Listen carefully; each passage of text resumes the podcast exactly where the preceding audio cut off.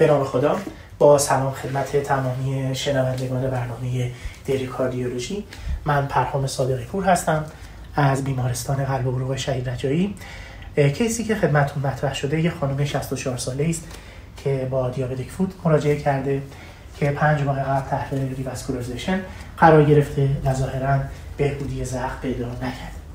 خب همین ابتدا لازم هست که خدمتون عرض کنم که ما متاسفانه هنوز هیچ guideline مشخصی نداریم که بگه که نحوه revascularization در یک diabetic foot باید به چگونه باشه.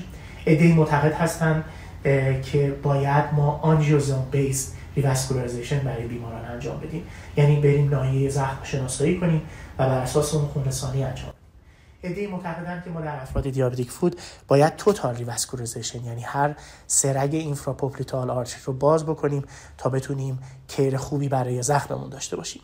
ولی شاید موفق ترین تئوری که تا الان ما در زمینه revascularization diabetic foot داشته باشیم این هستش که معتقدن هر کدوم از این دوتا روش رو از این دوتا مکتب رو انتخاب می‌کنید چیزی که حیات پا رو در نهایت تضمین می‌کنه باز بودن قوس اصلی کف پا هست. پس ما به عنوان کسی که پیگیر وضعیت مریضمون هستیم حالا چه در صحبت با interventionist یا چه در بررسی مدارک بیمار خودمون باید ببینیم که خونرسانی قوس اصلی کف پا برقرار شده یا نه.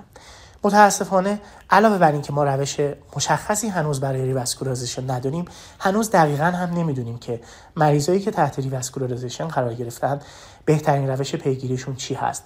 ابدی ABI TBI رو پیشنهاد می‌کنن ADI TCPO2 رو پیشنهاد می‌کنن و شاید بعضی از روش های sophisticated مثل functional MRI ولی هنوز ما در مورد هیچ کدوم از اینا اتفاق نظر نداریم. ولی شاید چیزی که خیلی بارز باشه بهبودی زخم در موفقیت revascularization باشه. پس ما وقتی که یه زخمی رو داریم که بهبود پیدا نکرده اولین سوالی که باید از خودمون بکنیم این هستش که آیا revascularization برای اون موفق انجام شده یا نه. اگر موفق انجام نشده بود باید ببینیم که آیا تکرار این revascularization چه توسط فرد قبلی و یا چه توسط فرد مجربتری می‌تونه خاصیت داشته باشه یا نه. همونطوری که می‌دونید بیماران diabetic دیابتی پی ای دی در طیف extreme آترواسکلروز قرار دارند و هر کدوم از procedure هایی که ما به اونها تحمیل می‌کنیم می‌تونه همراه با comorbidity و mortality باشه. برای همین انتخاب مجدد revascularization باید با یک وسواس بسیار زیادی انجام بشه. چیز دیگری که ما باید برای بیمارمون از همون ابتدا روش کار کنیم جا بندازیم نقش مؤثر minor amputation ها هست.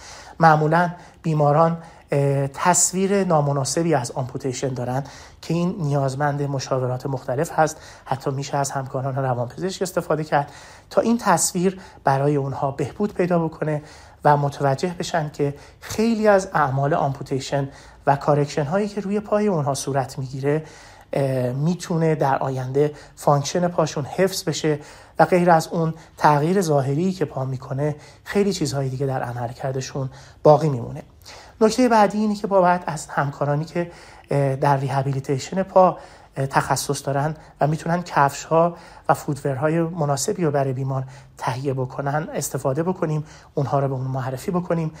خیلی از این بیمارانی که با زخم diabetic میان already شارکو هستن و بیماری شارکو می‌تونه روی دینامیک پاشون تحسیز بذاره روی بدتر شدن پاشون تاثیر بگذاره و ما بهبودی لازمی رو برای زخم نداشته باشیم. در کل میشه گفتش که بیماری که با عدم بهبود زخم مراجعه می‌کنه احتیاج به صبر بسیار زیادی چه در توسط اون کسی که درمانش داره می‌کنه و چه توسط خود بیمار داره. و ما باید تمام اون فسیلیتی که در اختیار داریم برای بیمارمون استفاده بکنیم.